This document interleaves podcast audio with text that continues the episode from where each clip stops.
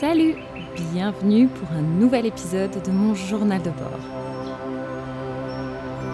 Moi, c'est Anouk et ici, tu trouveras tous les mardis, dès sept heures le matin, un nouvel épisode de mon journal de bord pour apprendre à mieux naviguer sur l'océan de ta vie.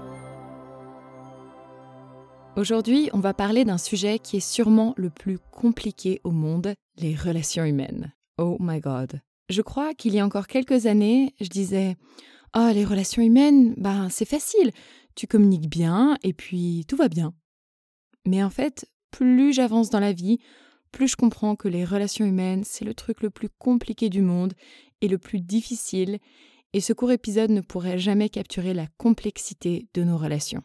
Cela dit, je voulais vraiment faire un épisode sur cela parce que je trouve d'abord que c'est fascinant. Et je pense aussi que la qualité de nos relations humaines est le reflet de la qualité de notre vie, en grande partie. Lorsqu'on se sent aimé et lorsqu'on sait aimer, lorsqu'on partage, lorsqu'on est connecté à soi et aux autres, eh ben on se sent bien. Avoir des bonnes relations, ça nous apporte tellement. D'ailleurs, je pense que c'est assez dommage de se dire qu'à l'école, on n'apprend pas à cultiver de bonnes relations humaines parce que c'est une compétence que si tu développes et si tu deviens entre guillemets bon, tu peux aller beaucoup plus loin dans ta vie et beaucoup plus en profondeur que si tu savais tout un tas de trucs mais que tu n'arrivais pas à créer de chouettes choses avec les gens. Je sais pas ce que t'en penses, mais en tout cas, moi, c'est mon avis. Et puis, le sujet des relations humaines, ben, c'est un domaine très large et évidemment, il va falloir que pour cet épisode de, du journal de bord, je cible un peu mon angle. Donc, je souhaitais te donner quelques astuces pour que tu puisses cultiver des relations qui sont authentiques et enrichissantes. Donc, voici mes quatre meilleurs conseils pour développer des relations authentiques et enrichissantes. Et tout d'abord, en premier lieu, je t'invite grandement à lire le livre de la psychologue Robin Dunbar, Robin Dunbar, Dunbar en français, qui s'appelle Friends, deux points, Understanding the Power of Our Most Important Relationship. Je te le traduis en français, mais en soi, il n'est pas traduit en français, donc il faut que tu parles anglais pour le lire. Donc, amis, deux points, comprendre le pouvoir de nos relations les plus importantes. Ce livre, c'est vraiment une pépite et elle nous explique l'importance de nos amitiés, pourquoi elles sont fondamentales et elle cite de nombreuses études médicales montrant que la qualité de nos amitiés impacte directement notre niveau de bonheur, mais aussi notre santé. Elle explique que nous avons tous et toutes une limite à cent cinquante personnes qu'on peut connaître et qui font partie de ce large cercle de relations sociales. Après, on a environ cinquante personnes qu'on considère comme de bons amis.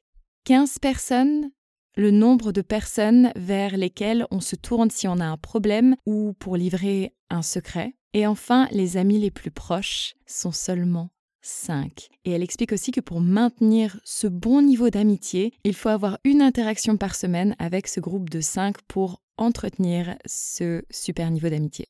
Autre chose que je trouve chouette à savoir et que j'ai déjà cité dans un autre épisode, c'est un motivational speaker qui s'appelle Jim Rohn qui a montré qu'on est la moyenne des cinq personnes avec qui nous passons le plus de temps. Et donc, en fonction de cela, le premier tips ou le premier conseil que je souhaite te donner, c'est un petit exercice que tu peux faire dès maintenant et qui est tout simple. Tu vas penser aux cinq personnes que tu vois le plus souvent et te demander qu'est-ce que ces relations t'apportent. Une relation, c'est un échange et lorsque vous échangez, comment est-ce que tu te sens? Est-ce que ce sont des personnes qui t'inspirent, qui te donnent de l'énergie? Je pense que ce sont de bonnes questions à se poser parce qu'on se demande souvent si notre travail nous convient, si là où on habite ça nous convient, mais on se demande peu si nos relations nous conviennent. Et de temps à autre, ben, je pense que c'est bien de faire un petit état des lieux, de voir où on en est de ce côté-là. C'est sans oublier le fait que, comme je l'ai dit en début d'épisode, les relations, elles sont compliquées, complexes et que ça ne s'arrête pas à « t'es plus ma copine », mais de juste se questionner sur nos relations pour ben, voir en fait de quoi est-ce qu'on a vraiment besoin de nos relations, euh, si on a envie d'investir dedans ou pas et de quoi aussi est-ce que ces relations ont besoin pour euh, devenir plus authentiques et plus riches. Donc voilà, pose-toi et pose-toi la question, ces cinq personnes, comment est-ce que je me sens, qu'est-ce qu'elles m'apportent et où est-ce que j'en suis? Une fois ce petit travail fait, voici un autre conseil qui, je le sais d'avance, va te faire grincer des dents. Et ce conseil, c'est d'accepter d'être vulnérable. Ah, la vulnérabilité. Je le dis à chacun de mes stages parce que pour moi, c'est bon de le rappeler, que même si on est des adultes, au fond de nous, on a tous des enfants intérieurs qui sont blessés. Et parfois, une, un ami, une personne de ta famille agit d'une manière qui nous blesse. Et la personne n'est pas forcément consciente qu'elle nous a blessés. D'ailleurs, bien souvent, elle n'est pas consciente qu'elle nous a blessés. Et c'est souvent parce que la blessure, elle n'est pas forcément rationnelle, puisque ce n'était pas son intention. Et en fin de compte, c'est pas très grave, mais pour nous, bah, ça nous a fait du mal. Combien de personnes n'admettent pas certaines de leurs blessures et agissent en faisant comme si rien ne s'était passé, alors qu'elles sont en fait blessées. Et du coup, ben, la première réaction quand on est blessé, c'est de se rebeller. Moi, je sais que ça a été un, un schéma que je faisais beaucoup, c'est-à-dire que j'étais blessée et que du coup, ma solution de protection, c'est que je devenais méchante ou presque agressive envers l'autre. Genre, euh, bah oui, ben, tu le saurais sûrement si tu prenais de mes nouvelles. Tu sais, genre... Tu sais qu'il y a plus, et la personne se dit « Ben, pourquoi t'agis comme ça ?» Et en fait, c'est parce que la vérité, c'est que j'ai été blessée, mais je ne l'ai pas dit. Donc ça, je l'ai fait pendant longtemps. Et maintenant, au lieu de passer par ce stade d'agressivité, j'essaye d'aller directement au cœur de mon émotion. En fait, c'est que j'ai été blessée.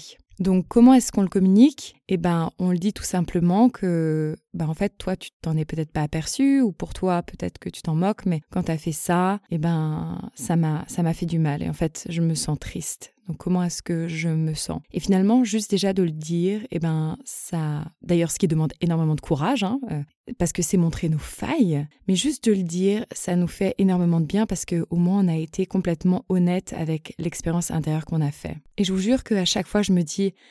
Parce que, pareil, mon mécanisme, qui a été pendant longtemps, du moins, c'est... Euh, qu'il est encore d'une certaine façon, c'est que quand je suis blessée, ben, je me retire un peu de la relation, parce que j'ai mal, en fait. Et je me dis que très certainement, l'autre va le savoir. L'autre va s'en rendre compte. Puis après, je me dis, allez, prends ton courage à deux mains. Tu sais qu'il faut que tu dises à cette personne que ce qu'elle a fait, ça t'a blessée. Et parfois, je dis, euh, peut-être que tu t'en es rendu compte. Moi, je me dis, c'est évident. Tu vois bien que je ne te parle plus. Et la personne me dit, mais pas du tout. Et à chaque fois, je me dis, ah, mais c'est tellement important de communiquer ce qu'on vit. Et puis aussi de communiquer ce que tu ressens à une personne en disant, bah, en fait, quand t'as fait ça, ça m'a blessée. C'est une preuve d'amour. Parce que tu pourrais très bien complètement te retirer de la relation et ne pas avoir envie de, d'approfondir, en fait, et d'être complètement honnête. Et donc, généralement, ce qui se passe, c'est que la personne te dit « Waouh, mais je suis tellement désolée, en fait, j'avais pas vu ce qui s'est passé. » Et puis, bien souvent, si la personne est consciente aussi de ce qui se passe pour elle, elle va dire « Mais en fait, il s'est passé ça et ça dans ma vie, et du coup, c'est pour ça que j'ai fait ça. » Ou elle va dire « Ben, je me suis pas aperçue, t'as raison, peut-être que, voilà, j'ai eu ce geste euh, qui était un petit peu dur, et en fait, c'est parce que moi, il se passait ça. » Et là, du coup, on commence à comprendre plein de choses de l'autre et c'est vraiment super, super enrichissant. Et puis, le fait d'être authentique avec l'autre, eh ben, on ne peut attirer après que des relations authentiques.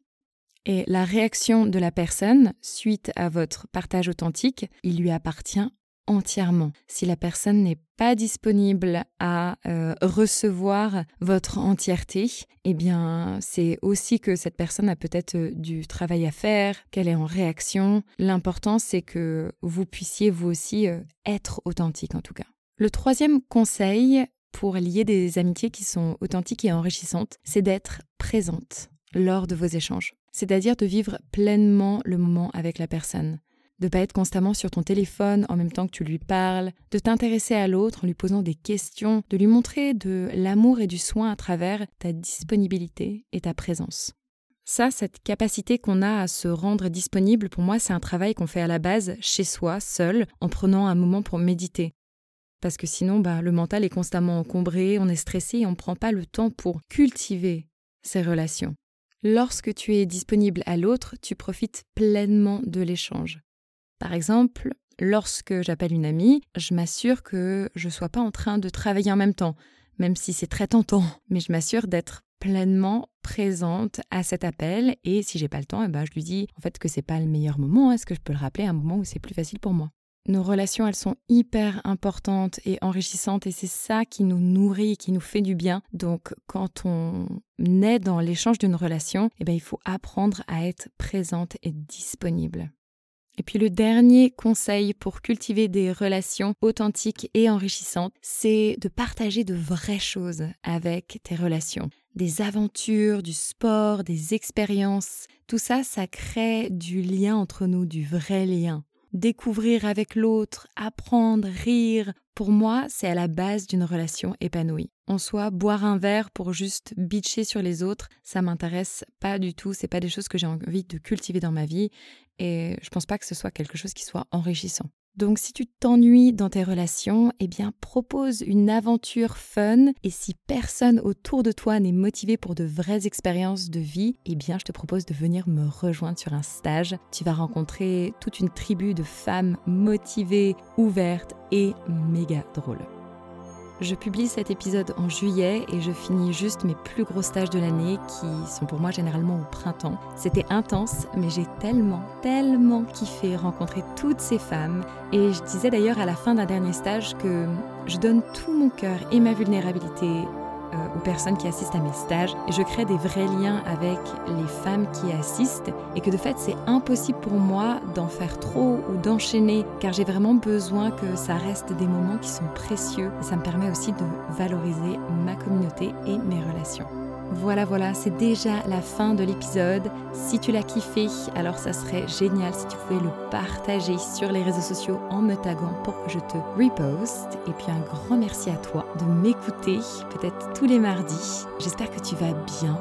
Life goes fast like crazy. J'espère que tu en profites à fond. Je te dis à la semaine prochaine pour un nouvel épisode. Loads of love to you.